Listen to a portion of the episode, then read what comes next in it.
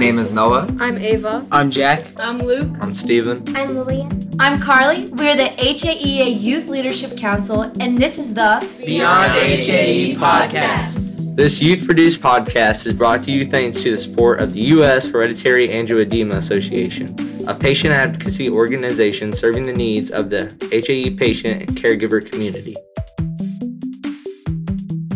Hey guys, this is Sophia, your host for today. I'm from Connecticut and I'm 16 years old. Before getting started, I wanted to share that I'm going to be a senior this year. This is very exciting for me since it's my last year before college.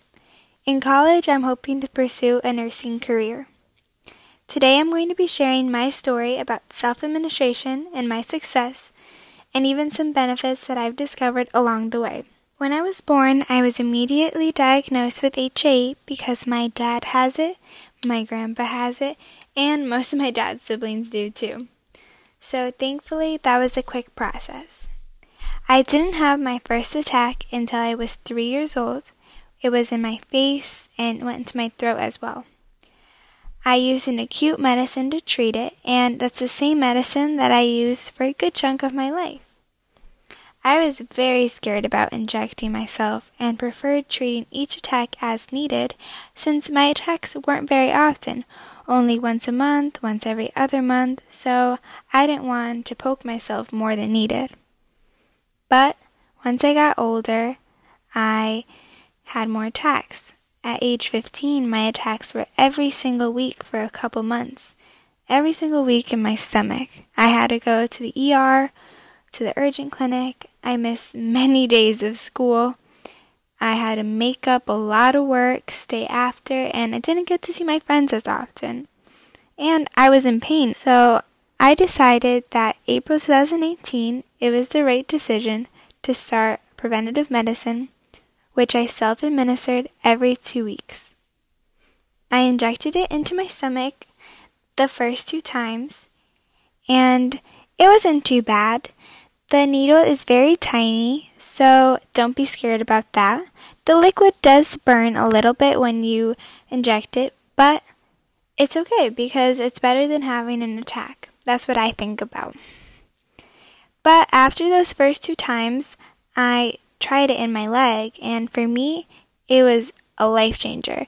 It was easier to inject, and the pain was less.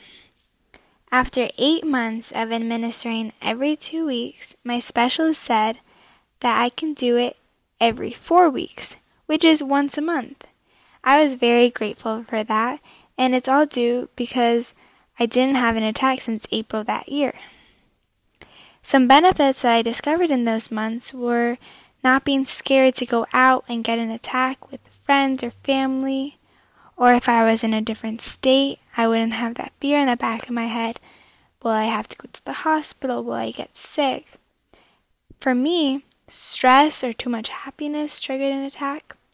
When I had my first communion, all of my family were flying in from different spots, and I was so excited that it caused a huge attack that day. So, too much happiness for me was a trigger.